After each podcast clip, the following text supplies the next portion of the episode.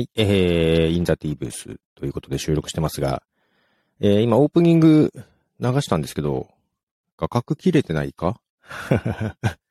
えー、ちょっと、えー、初めてやってみたんですが、初めてやってみたというのがですね、えー、っと、前回と、前々回かな、あのー、iPhone をですね、ウェブカメラにして、はい、撮っていました。いや、今回は iPhone じゃなく、Mac の FaceTime カメラに戻っています。なので、画質落ちてるんじゃないかなと思うんですけど、えっ、ー、とね、ちょっと今回やりたいのは、えっと、前回10日ぐらい前だったと思うんだけど、リリースしたのがね、前回配信した時に、えー、この、 Spotify 向けの動画ポッドキャスト、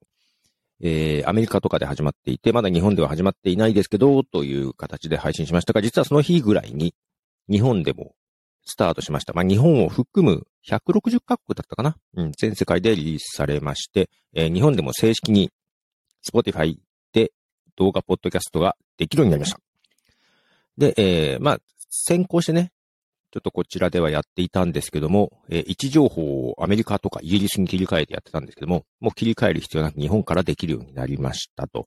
で、えー、まあ改めて、その、Spotify 向けの動画ポッドキャストがどういうものだったのかというと、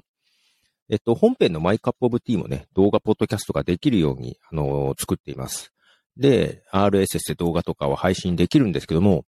えっ、と、アンカー以外の動画ポッドキャストは、えー、Spotify では見ることができません。Spotify で見ることができる動画ポッドキャストは必ずアンカーを使わなきゃいけないと。で、アンカーから、えー、動画をアップロードして配信すると Spotify では動画がな流れるっていうか見ることができる。ね。ただ、えー、Spotify 以外のプラットフォーム、Apple Podcast とか、えー、と、Amazon Music とかでは、えー、動画は流れず、音声だけ流れるという形でですね、微妙な囲い込みをしている、はい、Spotify のビデオポッドキャスト機能なんですけども、えっ、ー、と、まあ、ただ面白いのがですね、うんと、その動画ポッドキャストを始めるときに、えー、このリバーサイド FM という収録ツール、これ今使ってるんですけども、リバーサイド FM と、えー、業務提携をしてですね、リバーサイド FM から簡単に、えー、動画ポッドキャストを作ることができるようになったと、えいう形なんですね。で、またもともともとリバーサイド FM は動画ポッドキャストも収録できるツールだったんですけど、最初は音声だけなのかな？うん、音声だけでもできるんだけど動画もできるっていう形なんだけど、で、ただ、前回までは日本で正式に発表、あ、発表でスタートしてなかったので、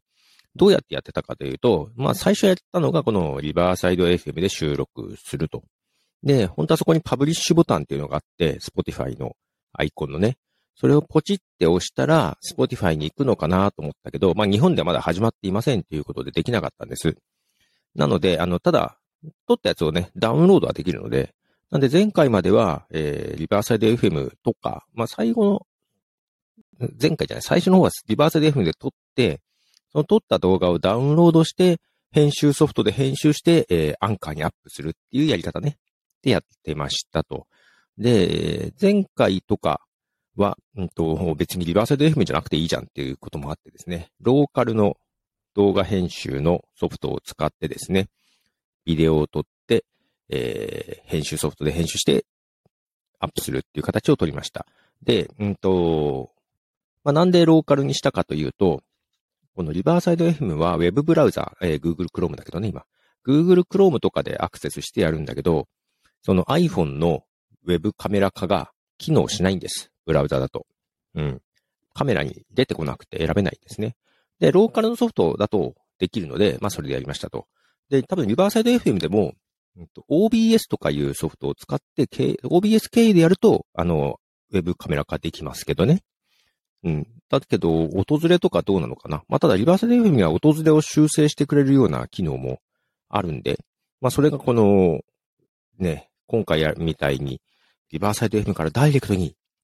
アンカー通じて Spotify にっていうことをやったらできるかどうかはわかんないけどね。ちょっとね、そんな感じです。えー、本来、訪れを直してくれる機能はあるので、まあ、直してくれるんじゃないかなと思うんだけどね。はい。という形で、うんと、リバーサイド FM からダウンロードして編集してっていうパターンと、前回まではローカルの、えー、動画を撮るアプリで撮って、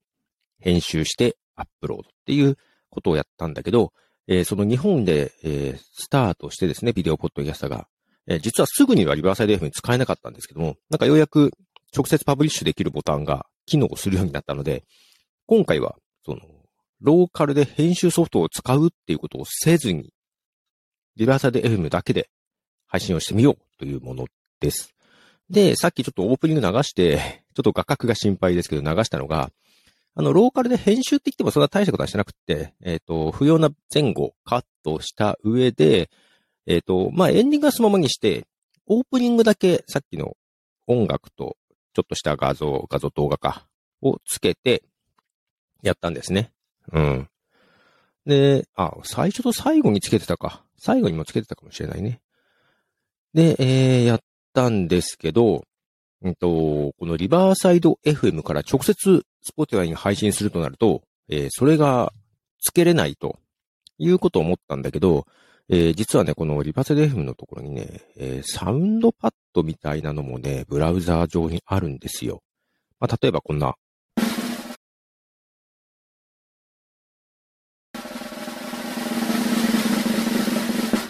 みたいなドラムロールとかがね、あったりとか。なので、あの、本当にアンカーで音声配信してる人なんかでいくと、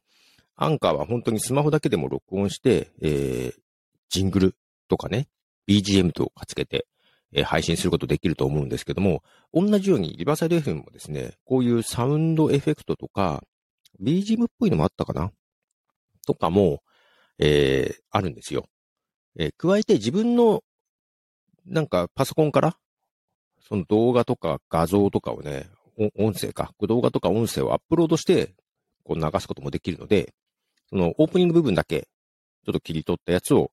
登録して、で、流すようにしてみましたと。ね、他にもいろんな音楽とかもありそうなんですが、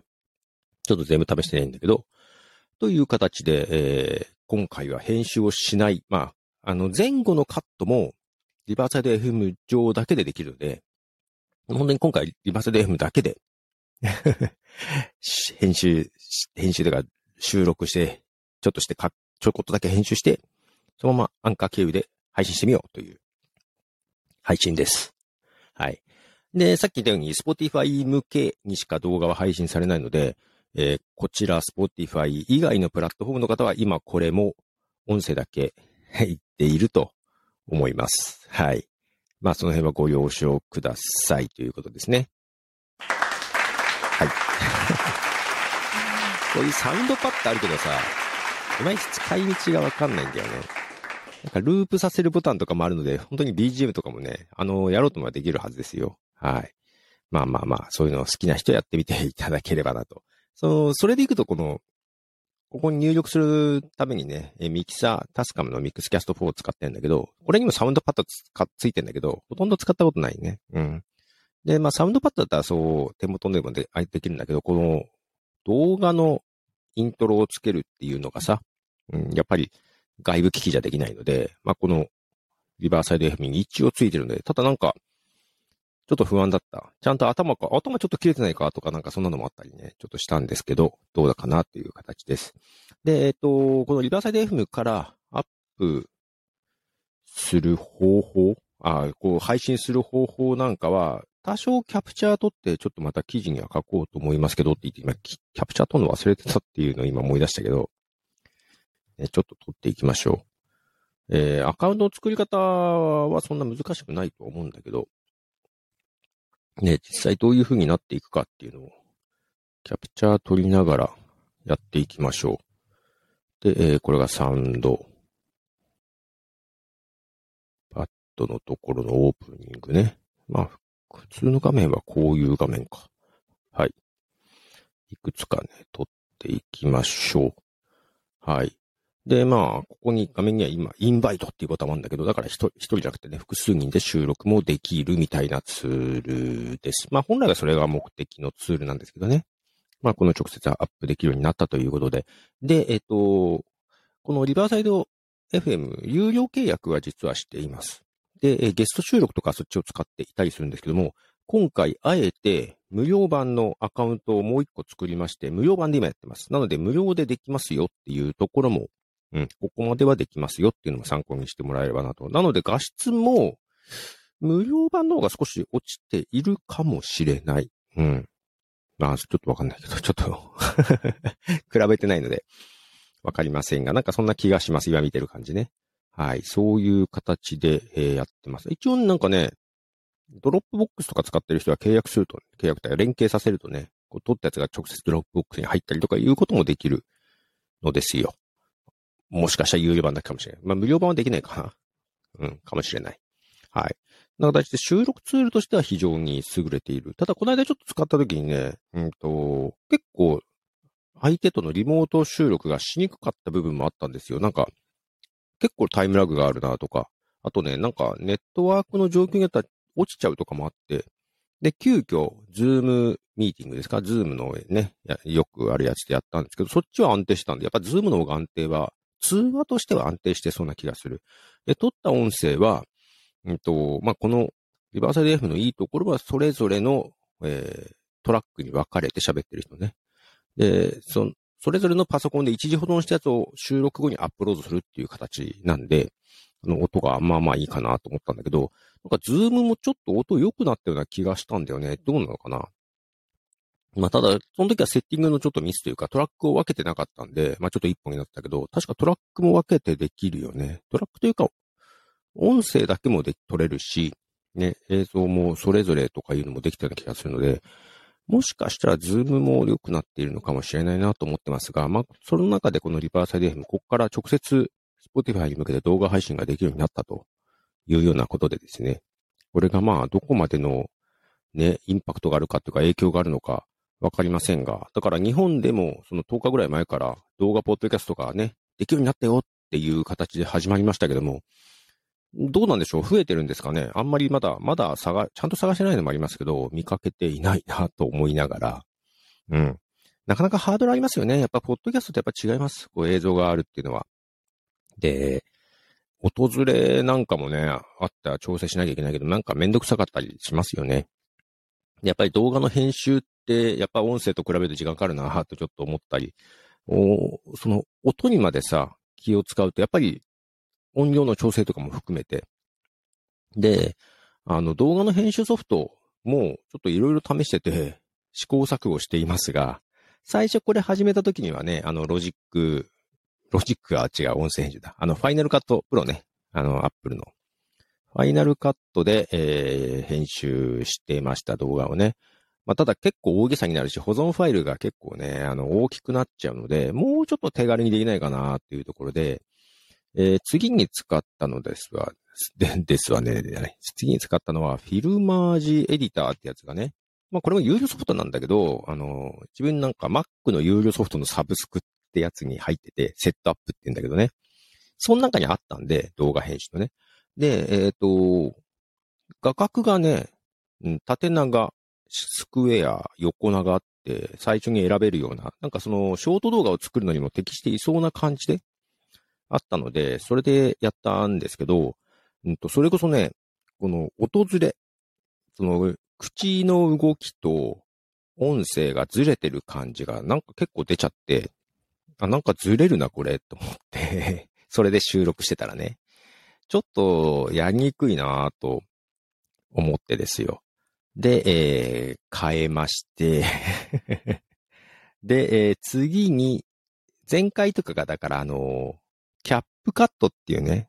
スマホのアプリも有名というかね、結構、無料版でも結構いろいろなできる。特に便利だなと思ったのが、こう、字幕付け。こう喋った音声を自動的に字幕にしてくれる機能がスマホとかで結構良くて、ショート動画作るときにはそのスマホ版、iOS 版のキャップカットを使ってるんですよ。で、前々から Mac 版があったのは知ってて、一回ね、使ってみようかなと思ってやったら、まあ使えたんですけど、うんと、その字幕、自動字幕のね、自動読み上げというのかな？それがなんか日本語に対応してなくって、英語だったらちゃんといけるんだけど、日本語がちゃんとも読んでくれなくてデタラメだったんで、ああ、いまいち使えないなと思って。まあ、娘がその iOS 版のキャップカットを進めてくれたんでね、なんか Mac 版あるけど、なんか、字幕がね、みたいな話をちょっとしてたんですけど、で、その、フィルマージュエディターがいまいちだなと思っていろいろ探して、まあ、キャップカットの Mac 版で、まあ、今回これとかね、字幕つけるつもりなかったんで、まあ、字幕ないならいいかと思って、キャップカットを使ってみたら、意外とそっちの方が使いやすくて、無料版なのに。で、で、そこで気づいたんだけど、なんか言語を選ぶ画面があってね、日本語って選ぶことができて、そうするとね、あの、スマホのように、日本語の字幕自動読み上げ、今回とかは噛んでるから ちゃんと読んでくれないと思うし、まあここではやんないけども、字幕つけるのがね、できそうだったんですよ。あ、もしかして良くなってる？というふうにね、思ってやりまして。で、意外と良かったんですよ。で、えー、それで、まあオープニングつけて、不要部分前後カットして、まあ、で、音量をちょっと調節させて、うん、大きめにね、うん、やって配信した感じです。で、まあ、それはそれで良かったんだけど、今回この直接、まあまあエディターを使わずに、ここから直接配信してみようという試み。ただ、画質とかもね、あの、iPhone のウェブカメラ化の方が良さそうだったのと、なんだかんだ自分で音量調節が、多分これは自動でやってくれるはずだけど、自分、それよりも自分で調整できるって意味では、ね、キャップカットとかやった方がなんか良さそうだなと 思ったりはしていますけど、どうでしょうという、ちょっと見比べるたびにね、今回配信します。まあ、あと簡単なんで、あの、ね、アンカーだったらもう、アンカーさえあればポッドキャストができるっていう感じでね、やっぱそれが広まった感じがあるけど、このリバーサイド無料版でも、これさえ使えばアンカー通じて、まあこれアンカーで契約してね、これさえ通じればこれだけで動画ポッドキャストができる。ジングルとかもあるよと。自分で作ったやつもアップできるよっていう感じにすればね、はい、ちょっとそれで、えー、やってくれる人が増えるかもしれないっていう、その参考になればなというところもあります。そうそう。で、ただ、ローカルのやつのキャップカットも便利で、うん。これはこれでおすすめ、手軽な、ライトな編集ソフトとしてはおすすめなんだけど、ただね、一回作って書き出した時にね、キャップカットのロゴ、透かしロゴが入ったんですよ。あ、入っちゃうんだと思って。で、けど俺、有料版にしたら取れるかなと思って。けど、有料版の押し方がわかんなくて、すぐにね。で、逆に、あの、TikTok と連携するみたいなボタンがあったのよ、ボタンっていうかメニューがね。で、TikTok と連携すると、まあ、TikTok のページが開いて、えー、ログインすると連携するという形になるんだけど、その TikTok との連携やったら透かしが取れました。透かし取るには TikTok の連携が必要みたいな感じで。なので、えっ、ー、と、まあまあ TikTok のアカウントを持ってる人は、まあ簡単に透かしも取れるかなと思いますが、なんか関係あるんですかね？運営会社って一緒なのかなとか、前々もそんな話をしてて調べてないですけど、まだ。はい。キャップカットの運営は、どこなんでしょう？ああ、バイトダンス。あ、一緒だ。そっか。同じ会社なんだ。あだから TikTok のね、あのー、なんだろう。音楽とかがキャップカット内で使えたりとかするのはなぜかなと思ったけど、そうか。運営会社一緒なんですね。キャップカットと TikTok はね。まあ、そう考えるとなんか五感も似てますね。キャップカット、TikTok になんか似てますね。はい。そうかそうか。だから TikTok で連携すると、あのー、透かし取れますんで、はい。よろしければということで、じゃあこれはこれで終わらせていただいて、配信してみようかなと思います。最後にもう一回、サウンドをパッと流してみて終わろうかなと思います。では。